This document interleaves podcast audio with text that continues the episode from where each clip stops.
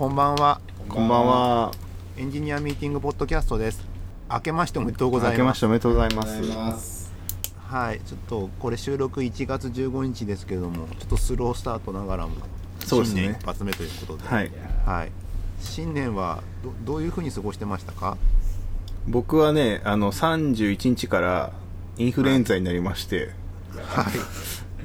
えー、いちがつついたちにやばいと思いつつついたちだから、はい、まあちょっと我慢するかっつってふつかに日にさんじゅうはちどくぶぐらいまで行ってこらあかんっつって救急に行きました大変な。佐竹さんあれですよね、丈夫そうに見えるのにでもねインフレ、インフルエンザだけはねダメなんだよ。インフルエンザたまにかかるんだよね。でインフルエンザかかった理由が僕じゅうにがつさんじゅうにちか、はいにあのカウントダウンジャパンに初めて行ったんですよ。はい、こういろいろあいろいろあってね、一人でしかも。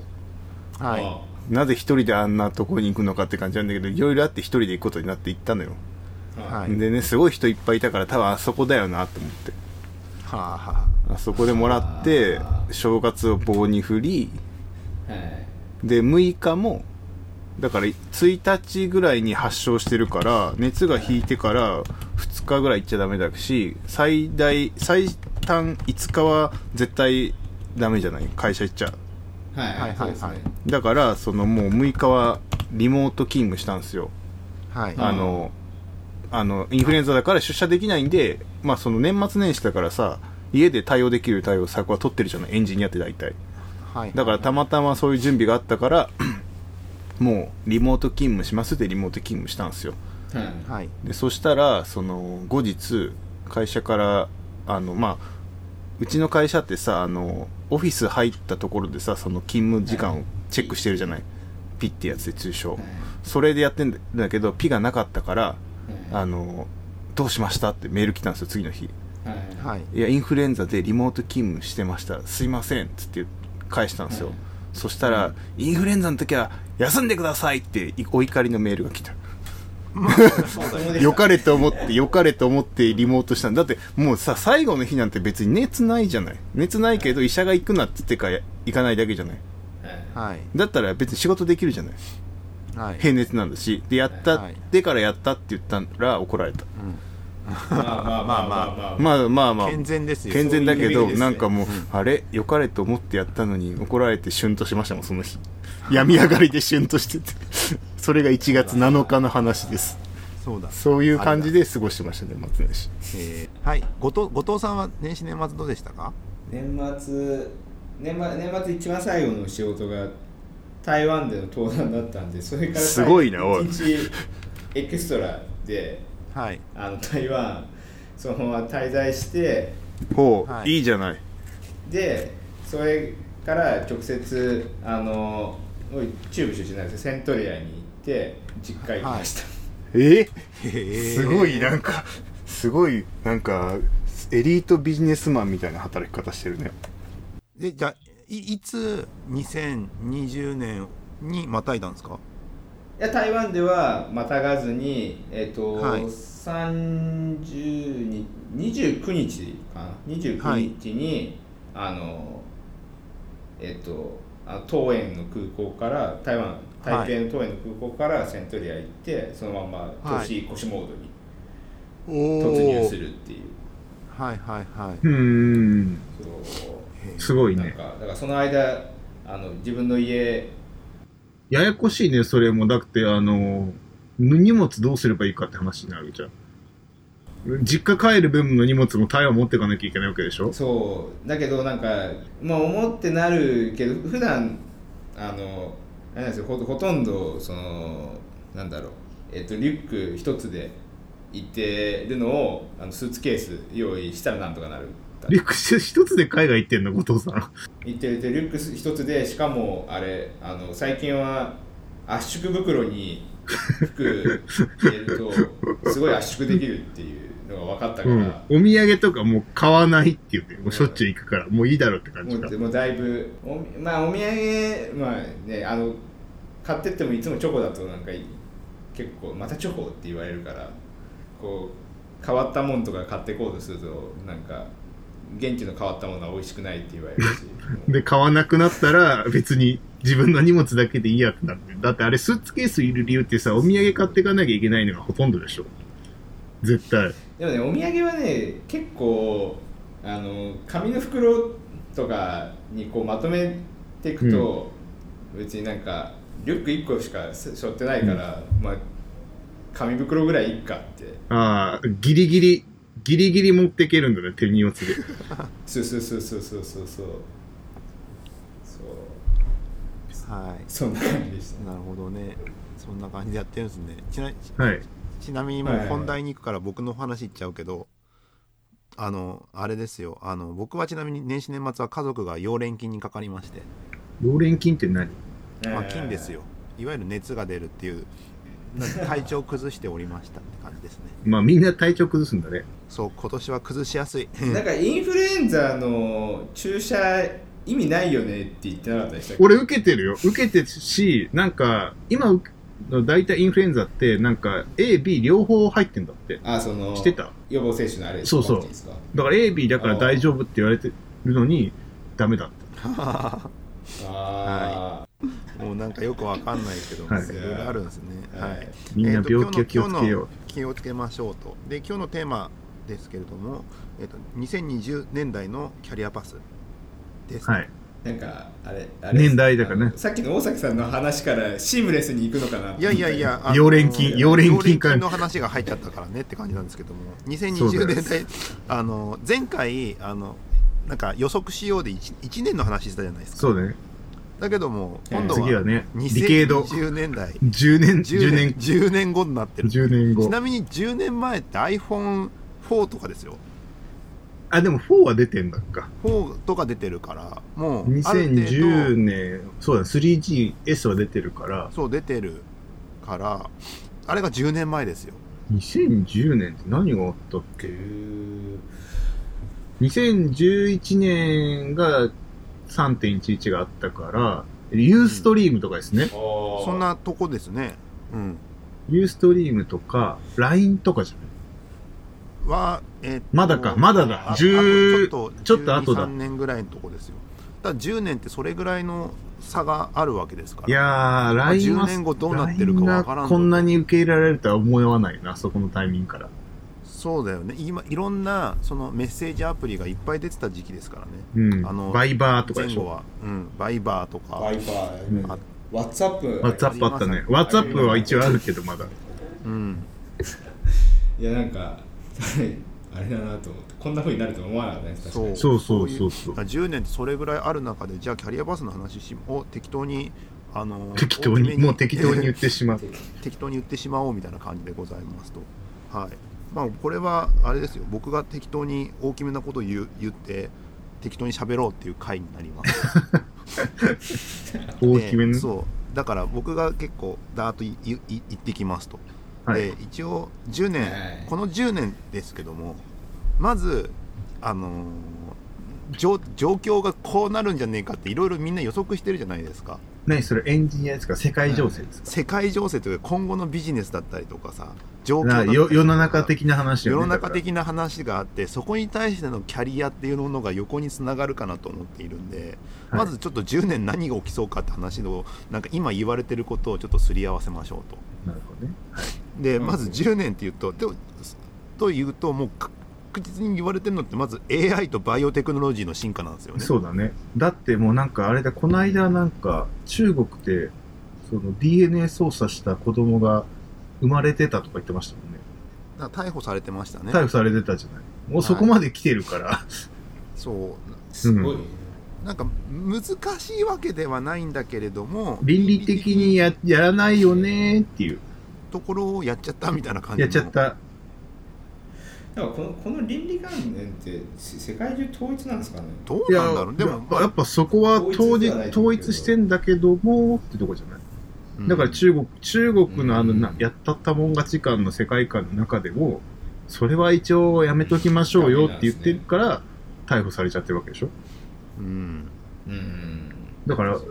もう エーアイ は来るのは分かってるし、バイオテクノロジーもなんかもうそろそろ来そうかなぐらいに思ってたけどさ、本当に怒ってるからすごいなと思ってる。 エーアイ も エーアイ もだんだん使い方見えてきたよね。見えてきた。だんだん昔はもう エーアイ があって、うん、ほらいろんななんかいろんな二郎のラーメンを仕分けられるぜみたいなやつもがやってたけどさ、そう、ね、ここは吉祥寺店だぜみたいなやつ。ああでもねえ エーアイ 方面はなんかその判別よりもあのガンってあるじゃない、ジェネレートの方、はい、あっちはなんかこの後も、はい、もう一つ来そうな。はい、気がする。あのさ、今日あれ一昨年だっけディープフェイクがやばいって言われたの。まあ何個かあ、うん、そんぐらいだね。ディープフェイクがあれ完全になんかポルノの話でやられてたのが、はい、なんか今ニュースの映像とかをディープフェイク使って、はいね、なんかすごい捏造されてるみたいなのが始まってるんでしょ。フェイクニュースって言われてる。フェイクニュースの本当に本当にフェイク。フェイクニュースってさ一応切り張りしたやつだったじゃん。はい。でも、もうそもそもないやつをゼロから出せるみたいな状況になってきてるのが、はい、今の、あの、ディープフェイク最新系みたいだし、あとディープフェイクすごいのは、なんか、サーズ化してんのよ。はいはいはい。だから、サーズになってて、俺最近知ったんだけど、その、ちょっと変なフォーラムで、その、サーズ化されてて、モデルのセットを投げて、するとモデル勝手に作られるんですよ。で、それに対して、なんか素材当てると、もうサーバーサイド側でガーって作ったやつを返してくれるみたいな。だから手元になんかそこそこのスペックの ピーシー なくてもいいし、そもそもプログラミングの知識なくていいし、なんか機械学習の知識なくてもいいってとこまで来てて。その エーアイ とか言われたやつがだんだんとそのコーディングしなくても使えるみたいな世界がなんか来てるよね。そうそう。で分類まではなんかさ便利じゃない。なんかその SaaS でさ、うん、そのラーメン分類器がさノーコードで作れる、まあ便利ってわかるじゃない。うん、まあいいよねってけど、そのジェネレートする側が SaaS 化して知識なくても使えるってコモディティ化するって結構怖いよねみたいな。やばい。だからそのなんかそうなんかそのガン、うん何が本当か分かんない。まあ一般人は結構難しいって言われててデータセットがないから、有名人のその偽物のフェイク動画とかをガンガン出せちゃうみたいな。ってなってくるのがノーコードでできるっていう世界がもうまさに始まってる。それは超怖えと思った。いや俺怖くないんだけど別に俺がなんかされる絶対対象にならないから。あでもひょっと頑張ればできるのかもしれないけど。去年あのディマックスドって動画のあのはストリーミングの技術のあのなんですか で, でかいカンファレンスにサンフランシスコ行った時の一番最初のあのネタがディープフェイクの話だったんですよ。だよね。なんかでなんかそれをどう見分けるかみたいな話とかしてて、なんか多分見分ける技術がなんかめちゃくちゃこう。進化してってなんかイタチごっこ的な感じになってって、うん、そうですよね。そうそうそうそう。ここ数年とかはでそうなんですよ。でなんかその仕事ある程度その エーアイ がこういうことできますよとかこういう風にしたらこれ使えるよねっていうのが多分分かってきていて、うん、でそれで多分、うん、多分っていうか仕事の中に多分これから取り入れが始まるんですよね。そうだね。で、で、その仕事の特徴としてはエーアイ に任せられるところは任せよう、多分人がやるところは人がやろうになっていくはずなんですよ、うん、で、えっ、ー、とそうなってくるときちんと仕事を分けなければいけない、要は分類しなければいけないよねって話が来ると思ってて、うんうん、わかります。 エーアイ を取り エーアイ とかを取り入れるにはきちんと今まで今までそのナーナーでふわっとみんなやってたことをきちんと仕事を切り張りして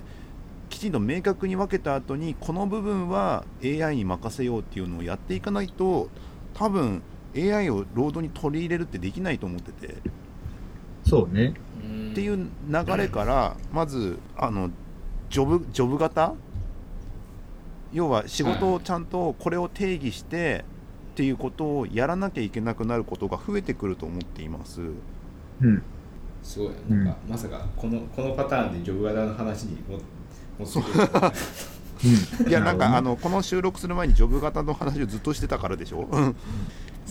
そうそうそうそうそうなんですよ。あのあそうそうそうそうそこからかいやまあそれも含めてなんですけども、だから基本的には何でも多分あの任せることできないじゃないですか。 エーアイ に エーアイ に、はい、だから一部分任せたいと、はい、だけどもその一部分任せたいの一部分を あ, あなあの業務で切り出すっていうお仕事が多分まず発生するんですよね。なるほどね。でで意外とこれ難易度あのできる人場所組織とかはすぐできると思うんですけど、意外とできない組織もあると思って、はい、業務のモデル化みたいな感じですか。そうだこでなんかマネージャー目線からしちゃうとあの人、はい、人 エーアイ 人人みたいな感じになって、じゃあどれやらせるかなみたいな話になってくるんですよね、うん、どれだ、まあ、エーアイ かもしれないし SaaS かもしれないし、うんっていう切り分けをしていくと、だんだんそのなんか業務のリファクタリングみたいなことをしなきゃいかんとと。なるほどなるほど、うん、ありそうってなってきて、きちんとなんかその整理をしていくっていうのが起きてくるんだろうな、 エーアイ によって エーアイ っていうものが仕事に取り入れられるとしたらね、はい、でなってくると思っていて、でなんかその流れからして最近なんか最近なんか去年出たにじゅういちレッスンだっけ、あのユバル・ノラ・ノア・ハラリさん、にじゅういっ世紀の人類のためのにじゅういちの思考。ああホモホモシリーズの人か、サピエンス全史の人か。そうサピエンス全史の人が去年 の, あの翻訳が出た本で、こんなん出してたんだ知らんかった、うん、昔の時代だとその労働搾取、あの要はなんかすごいできる人に対してあのが考えたやつをみんなお前らやれよみたいな感じでもう労働だけ分散させて働かせるみたいな感じのことがあったことが、さらに一歩進んで エーアイ 絡むと略奪になるっていう話をしてる。あーなんかそれ昔俺聞いたことある話なんだけど、はい、なんか、えっとね、その自動車の工場ので働いてるお客さんっていうか、僕はレコード屋にいるときにいて、はい、その人がだからその日本のある工場の主任というかなんかその主任わかんない偉い人、はいはい、であのアメリカに教えに行きます、はい、でアメリカに研修に行ったんですよ、はい、でアメリカに研修行ってそのなんかこう効率悪いなと思ってこうやって仕事を直してたりしたんだって、はい、そしたらなんか暴軽い暴動というか反発が起きて、はい、お前は我々の仕事を奪うのかつってめっちゃキレられたらしいって聞いて、えそれをしに行ってこいって言われて来てるのにって感じになったらしいよ。なんかそんなことがあって、いやーアメリカ怖いねーつって言ってた。なんか工場の人たちが団結して、このこいつがなんか効率化するせいで私たちの仕事がなくなると思ったんだって。はいはいはいはい、ってことで起こったっていうのがもうそういうとこでもあったらしいから、それが対機械になるわけでしょ。なる、うん、でさらに言っちゃえば 前, 前 の, あの労働搾取の話っていうのは、まあ、エンジニアで言うならばさ、あのー、設計が上流がやって、はいはい、プログラムなんか手を動かすだけの人が下にすげえ大量にいるみたいな状況があったけども、その大量に動かす人がえ機械に置き換わっているとしたら、その人たちいらないよねみたいな感じになっちゃうっていう流れ。ああ、なるほどね。これがその エーアイ 取り込むってことに対しての流れがあるなるからっていう話をこの本でちょっと書いたやつがあって、うん、流れ的にはなんかいろんな論理観とかどうなるか分かんないけども、 今, 今のままだとどんどんその任せられるとこは任せて、うん、あの、うん、自分クリエイティブなのか人にしかできないことやっていこうってなっていくんだろうなってのがまずじゅうねんでありそうだなって話の一つ、ね、難しいよね。人にだけしかできないことを定義するのって難しいよね。それって人とは何かみたいな哲学になっていきそう。大体できかねないからね、うん、それこそ自動運転とか言って自動車の運転はもう機械ができますみたいになりつつあるじゃないですか、うん。でもなんか俺そういう勉強会行ったんだけど、勉強会っていうかなんかそれは エーアイ とか哲学とかの話したら、その自動運転作ってる人たちはいやできませんっつって作ってたよ。できないできないと思いながら作ってたからすごいなこの人たちって思って。はいはいはい。できないと思ってな起きながらやっ作ってるっていう、すごいなんか高度な思考でやってるなとな、なんかでもああですよね、あの な, なんていうんですかね、その仕事がなくなったりとかしたら、その仕事を生むのもセットでこう導入しないといけなくなるじゃないですか、どっかのタイミングで。はい、そうだね、そう、そうだし、もうそうな、なんだろう、なんかユートピア論じゃないけどさ、仕事をなくした分でできたその、なんだ、その利益をうまく還元する仕組みがないといけないわけでしょ。ベーシックインカムなのか、なんかわかんないけど、なんかその、その生み出さなきゃいけないとか、まあそのなんか仕組みをか考えなきゃいけないっていう仕事が残るじゃないですか。なんか そ, そこに寄ってっちゃうんですかね。なんかその人間、人にしかできない仕事をっていうのもあるかもしれないけど、まあ、それで問題が起こるんだったらそれを解決する仕事も残るじゃないですか。そうね、まあ な,、まあ、なんかそこがどうなるかは分からないものも、多分あれだよ、あの今の話って話すなら次のじゅうねんの戦場といいますか、うん、世界観の話なんで、うん、まあ、そういう話も出てきそうな感じですよってことで、はい、そこでどうサバイブするかっていう話にかが、そのキャリアパスの話になるのかなっていう話気がしています、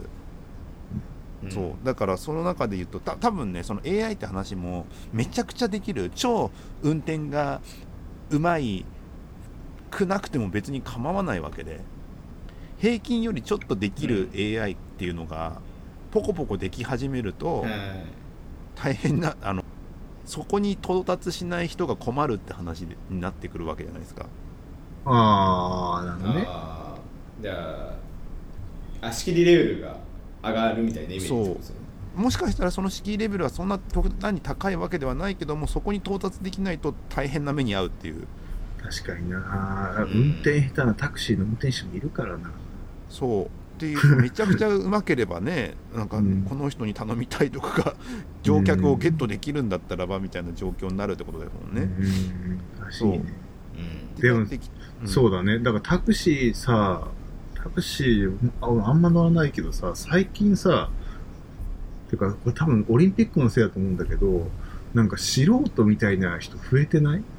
そうなの？なんかその道を、てか大体、まあ、近くだから、近くのここって言えばさ、昔というか、はい、まあ分かってくれるじゃない。はい。渋谷のこことか言えば言ってくれたんだけど、今ってさ、いやちょっと僕なんかまだ新人なので、なんかマップ調べていいですかっていう人多くない？確率。あ、増えてない？あ、なんか増えてる気がするんだよ。はい。なんかすげえすげえタクシー乗ってんだなって今感想。いや、なんか俺乗らないんだけど、乗らない、昔はもう少し乗ってたけど、最近なんか乗るたんびにそういう人がいるんだよ。えー、ななんかあれ前よりこうなんかふ増えたっていうかな、こなれた人が増えたイメージ、ね、なんか逆、俺逆の印象で、なんか俺が当たるのが悪いかもしれないんだけど、なんかそういう人が増えてるんだと思って、うん、へえ、いやもうそのそういうそこはちょっとわからないけど、もうさすごい、でもそれもなんか増えてるけど、その一旦オリンピックで増やした結果、エーアイ とか自動運転のせいで淘汰されていっちゃうわけだから、今ここでタクシー運転手になろうと思ったお前のキャリアどうなんだみたいなこんな自動運転やってんのに、もうえー、タクシー運転手先ないよ絶対みたいな。そこはあのいろいろあると思うんで、うん、どうなるか分かんないですけど、まあまあなんかそういう世界観の中で、じゃあどうするんだっけってなってくると、多分あのまず今自分のやっていることっていうのをきちんとあの分離して捨ててくお仕事、仕事、自分の中の仕事の価値観を捨ててくじゅうねんになりそうだなって気がして。そうだよね。なかなかしんどいですね、うん、じゅうねんだね。そう、そうなると思うんですよ。あのコーディングとかプロダクト開発だってさ、今とかさ、うん、コーディングはマジでなくなりそうな気がしてるんだよな、俺。あの前にちょっとなんだあの、まあ、前回の話でもさ、ちょっとあのアジャイルとかなんかそういう話とかが言ってたけどさ、あのみんなで考えるとか、はい、なんかドキュメントよりコミュニケーションをとか言ってたけどさ、分担するところは分担して考えるとか考えてっていう、そのもういわゆる本当の理想的な、うん、あのリーンだったりとかのやり方がますます求められるような気もしてて、それはそうだよね。しかもそのリーンのやり方もさ、あのな ん, なんて言うんだろうな、まだ分かってないところを分かるようにするって話じゃないですか。はい。で分かったことはもう外出しするっていう。分かったことはそう、はい、ああはいはいはい。リーンっていうかリーン、うん、スクラムというか作る方に送っちゃうってやつでしょ。作る方に送っちゃうっていうよりも不確、不確実性が減ったらもうドーンってドーンっていくやつでしょ。ドーンともうそれをパッケ、パッケージングにしてもう効率を顔に一気に落とし込む、はいはいはいはい、みたいなことをやっていくんだろうなっていう。そうだ、そのリーンっていうか本当にトヨタ方式のめちゃくちゃ典型みたいな感じだよね、うん、っていうのがなんとなくありますっていうのが、まあそれに対してどういう能力が必要かっていうと、まあどういうなんか具体的に言うとあれなんだけどね、結局なんかそれって洞察力なのか、あるてある程度のその技術の深く見るみたいな感じなのかとか、そういう話になっちゃうんだろうけど、うん、なんか割割と作るものが結構その同じものがこうもっとよりできやすくなるわけじゃないですか、はいはい、なんかそうするとなんか使う方がだんだんつまんなくなってきそうじゃないですか。なんかなんかそれもつまんなくなるところってどうなんだろうね。そのそんなにみんなもう飽きるのかな。なんかあのパッケージ、うん、動画コンテンツとかさ、動画、うん、あ飽きるかどうかっていうとどうなんだろうっていう。動画ってコンテンツはどうなんですかね。なんかえ動画コンテンツをその例えば エーアイ で作るとかになると、はい、なんかその多分エンターテインメントだと人が作る方が や, やっぱちょっと上だよねっていうパターンもあるかなって思ってる。まあでもどうなんだろうね。 エーアイ の エーアイ と分かんないけどどうなるかは分からないけども、なんか今の話の流れでいくと、はい、その エーアイ が作るとしたら、はい、多分最初はペットチャンネルとかになるんでしょ。あペットをずっと見てたり、はい、釣りチャンネルとか釣りチャンネルはまあ難しいけど、あの天気予報とかさ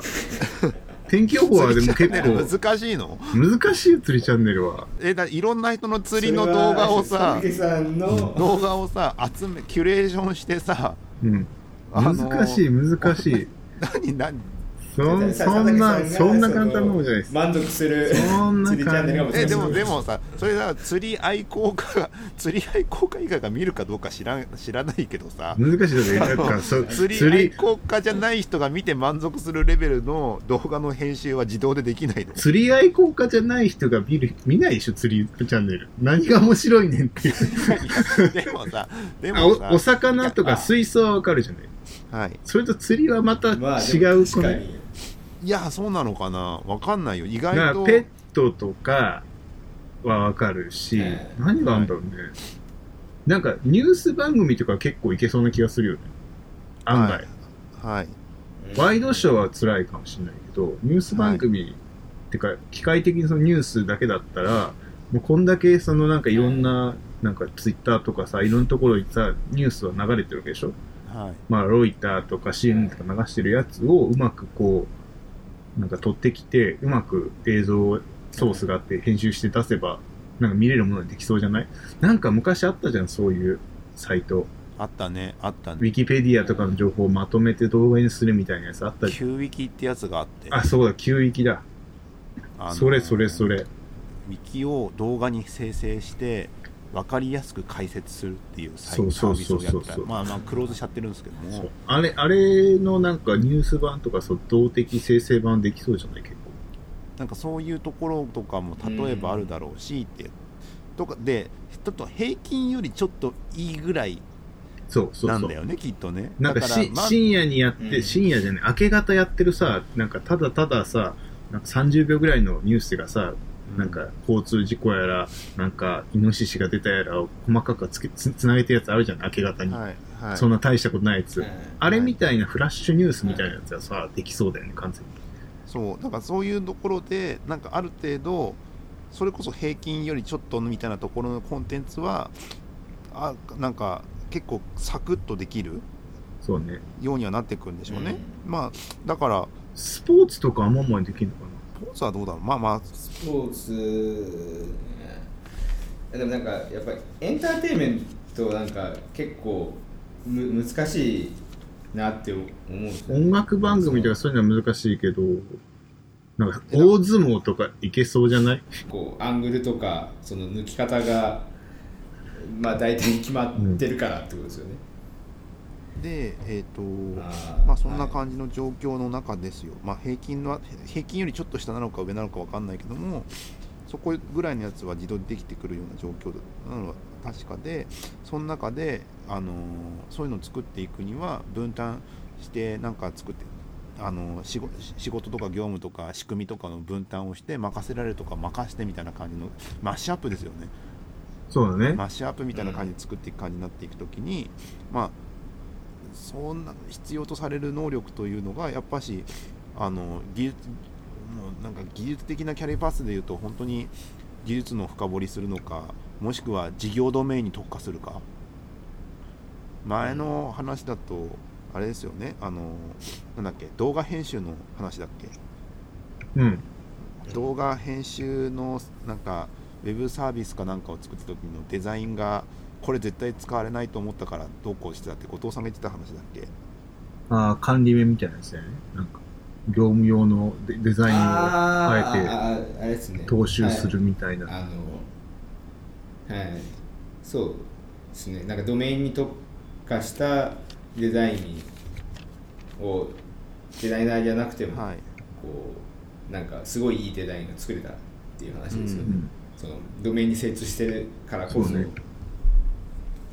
とかいうのとかはなんかまあそういうなんかなんか状況的にはどんどん仕事が油断するとなくなっていく中ではやっぱそのそこのどっちかを指すのは多分そうだよな。なんかさ医療とかもさ結構 エーアイ 入ってきてるじゃない。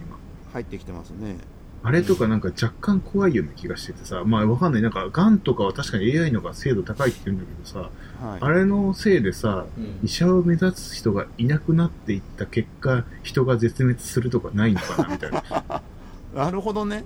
なんかさ思わない、なんかそのあのいやいるんだよ絶対特殊な医者は必要なんだけど、なんか エーアイ に奪われそうだからっていう理由で目指す人が減っていくとさ。なんか医者とか医療って衰退しそうじゃない？人が減るから。で, でもなんか医者も目指す人減るかもしれないけど、他奪われるのって他のやつも奪われるじゃないですか。何が何が？だからその他の仕事、いやその人たちは何の仕事を目指すのってやったら他の。そうだからなんか儲かるようなさ、みんななんかゼロイチだからデザイナーだってさ、医者を本来医者を目指せるさ能力がある脳脳とかさ賢さを持った人がさ、うん、デザイナーになっちゃうとしたらさ。まあ、デザイナーでいい、はい、もういいんだけど大事なんだけど、あの人は本当はすごいたくさんの命を救えたかもしれないのにっていうことが起きないかなと思ってなんか不安になった時があったりしよ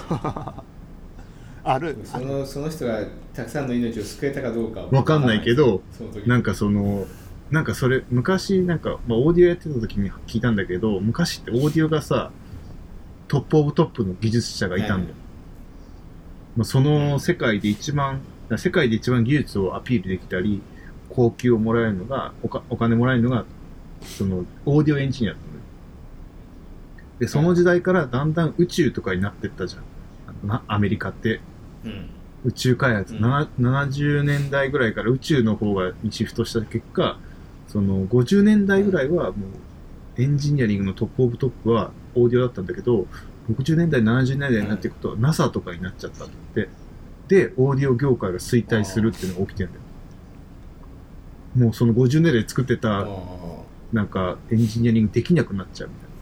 な。なんでこうなってたか分かんないっていうのが多いらしくて、で ナサ につぎ込んだ結果、なんかアポロ計画とか行くのはさ、ファミコンぐらいの ピーシー でアポロで突きってわけでしょ、はいはい、っていうなんかその黒魔術みたいなやつらがいるわけじゃない。でそれが今今度 アイティー に流れてくるんでしょ、はい、ナサ からお金もらえるからって言って、だからその アイティー 業界すごいお金使われるし、なんか頭のいい人がいっぱい来る。だから単純にそのなんか世間的な雰囲気とかさ、ここはなんかなんか盛り上がってるぞっていうところにやっぱ人は目立つところに注目するからさ、その高い能力をそっちについ込まれちゃう。でもすっごい頭がいい人がもしデザイナーになったら病気にならない社会をデザインする結局医者になる一周回って一周回って医者だねあのデザインもさ、なんかさ、例えば最近だったらさ、もう新規サービスやりますよってもしもあったとするじゃん。そしたらさ、試しにさ、うん、もうさデザインのロゴとか作ってくれるサービスあるでしょ。ある。スクエアスペースとかだね。うん。あの適当になんか名前入れてポチッと押すといろんなタイプのロゴが出てきて、あれな、そうそう、名前なんだっけ、例えば何のサービスだっけ？スクエアスペースのロゴメーカーみたいな、なんだっけ？スクエア、ウィックス、ウィックスだ。ウィックスのロゴだ。最初はスクエアスペースが作ってたのかな。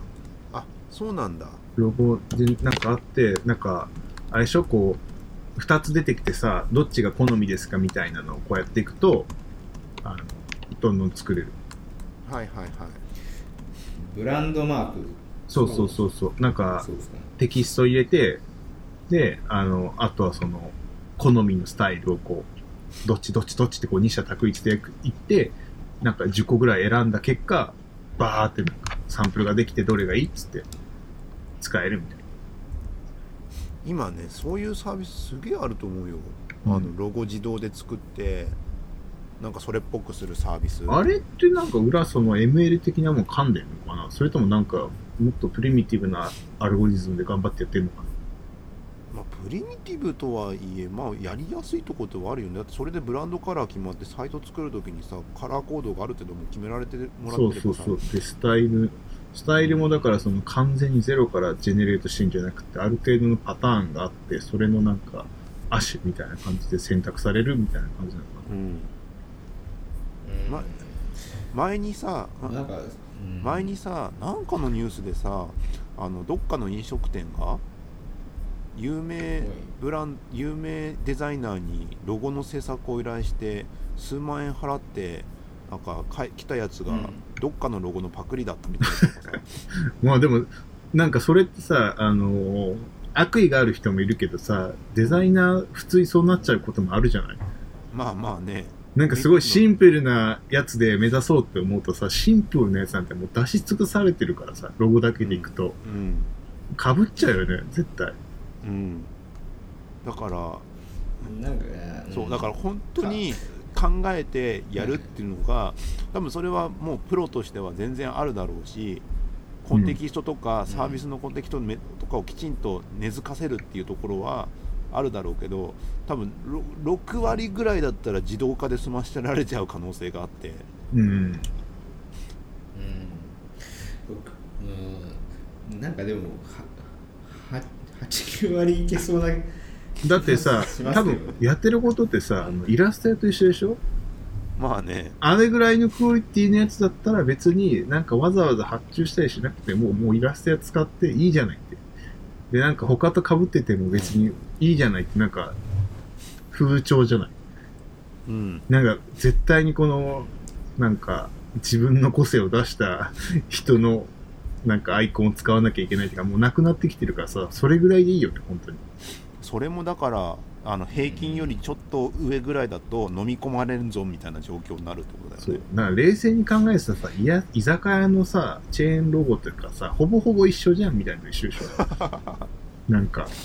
まあまあ、そう、それぐらいでだったらいけるよねみたい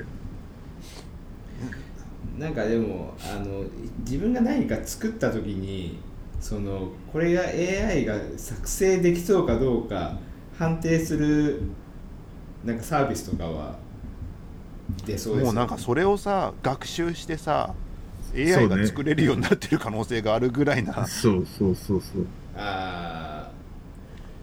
サービスだよね、うん、いやまあまあ エーアイ って魔法の方に言っちゃうのはすごい嫌な話なんだけど、いやでもじゅうねんぐらいかけたらさ、その今ってその学習のためのさサンプルすごいたくさんいりますってなるけどさ、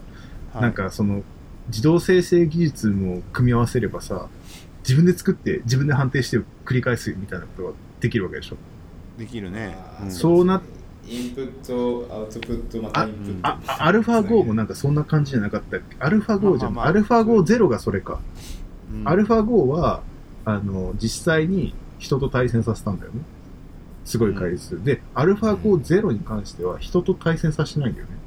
機械ルールだけで行って、うん、ルールをもとになんか自動お互いふたりで戦わせたんだよ、 エーアイ 対 エーアイ、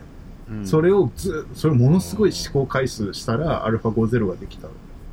ていう話だから、なんかそういうことありそうだよね。だからいっこサンプルを渡してこれがいいか悪いかを判別するなんかある程度のモデルがいて、そいつで叩き合わせまくったらなんかできるみたいな。なんかああの エーアイ だとなんか結局その最後要素還元的なところに行き着くじゃないですか、はい、こうどんどんなんかそうするとななんですかね、その統合的にそのものを考えるっていうとこ、なんかそのごちゃ混ぜにものを考えるみたいなとこでしか多分人がこう上になるパターンってないのかなって思って、なんかさっきのそのエンターテインメントとかはなんかもう統合的にものを考えた結果のなんかその面白さがこう出すじゃないですか。はいはい、いや多分だからなんか、うん、そこは無理なんですよ多分 エーアイ, エーアイ だと し, しばらくはね。あのどうなのかな、めちゃくちゃめちゃくちゃ作った結果ひゃくまんにひとつぐらいすげえのが出るかもしれないけど、奇跡的に人に刺さる何かが生まれる可能性はなくはないんだろうけど、 探, 探すの大変だし、本当の本当の乱数を作るみたいなところと同じなんか課題になりそうじゃないですか。だからエンターそれでクリエイティブやってる、なんかそれこそテレビドラマとかは全く同じような問題だと思うけどね。乱最後は乱数勝負な気がしてるけどね。あれテレビドラマだってキャストとかさ、脚本家とかさ、どういう舞台とかさ、予算とかさ、裏番組とかさ、変数があって大体その視聴率というかこれぐらいを狙っていこうみたいなのがあるわけでしょ、うん、でだけどまあ結局分かるって言いますよね、うん、結構で最後に乱数っていうか、それでもやっぱし当たるかどうかは最後なんか意外なところでドンと上がったりとかさするわけで、うん、だからそれがなんか 数, 数のえあの自動生成とかになっちゃうと、もうそれこそ自動でチェック入ってってなっちゃうから、もしかしたら届くかもしんないし、それでもやっぱし人にしか分かんない何かがある、文化とかコンテキストとかをきちんとやんないとヒットできないっていうのが何かあるんだったら人が優位に立つしっていうので、逆に人に優位に立たないコンテンツはあの、まあ、平均よりちょい上ちょい下ぐらいのコンテンツであって、それで満足するんだったらまあもうそれで、だって漫画だってさ、あの今どんだけあのサバイバルものがあるかと。サバイバルもの？要はあのバトルロワイヤルものか、うん、何かあってしあの最後の一人になるまでやるみたいな漫画が今めちゃくちゃあるじゃん。ああなるほどね。そうそう。もうどんめちゃくちゃ作られてめちゃくちゃ広告出されてとかじゃん。うん、そんなだからなんかそれで実はあのー、それこそ A 級じゃないけど B 級だったら自動でできるとか、ああはいはいはい、だからもしかしたら深夜の枠は全部、うんうん、あれはラノベラノベとかはそうラノベのタイトルジェネレーターみたいなのが多分できるわけじゃん、うんなんかできそうそうやってもありそうですよね、うん、簡単ラノベはできそうだな。でもそういうのが組み合わされてなんかやっていくだろうねっていう時にやっぱりそのそれとも人の方が上に来るようにするか、あの 人, 人の方が上に来るぐらい頑張るように知識蓄えて頑張るのか、それともあのじドメインの知識だったりとか、それこそ組み合わせの知識、うん、まあ要はアイディアって組み合わせでなんか生まれるみたいな感じのことを言うじゃないですか、うん、これとこれをつなぎ合わせてみたいな感じのことをもう磨きっていくかみたいな能力が求められるっていう。なるほどね。でもそうなってくると今度はさ、その能力をどうやって評価にするんだっけとか大変だよね。いやもうだからそこひらめき力を査定するのってさ、もう結果主義、結局結果主義に落ち着くのかもしれないけど、いやだからそこそこにつそこだからキャリアパスの際に必要になる能力の話をしちゃったからだよね今の、うん。そうそうそうそう。だからさ、その、うん、ひらめきっていうものに別途してキャリアを構築しなきゃいけなくなるわけでしょ。自分がどれぐらいひらめけるかって結構なんかなんかアバウトなその技術持ってる技術というかさ。でもキャリアパスみたいな感じで、なんかキャリアパスみたいになんか設計できるんだとすると、なんかもうその時点で再現されそうですよ。なんか再なんか今の話ね、再現不可能なところにこう。でも逆にさ、エーアイ はだって再現すか再現できること前提だからさ、その今の評価はさ再現の可能性を評価されるじゃない。この人にお金あげとけばまた同じような成果が得られると思ってるからでしょ。でもそういうとこじゃないところで勝負していかなきゃいけなくなってくるってなったらさ、その雇う側は何をもって査定していいか分かんなくなるよね。こいつはひらめけるのかっていう感じでしょ。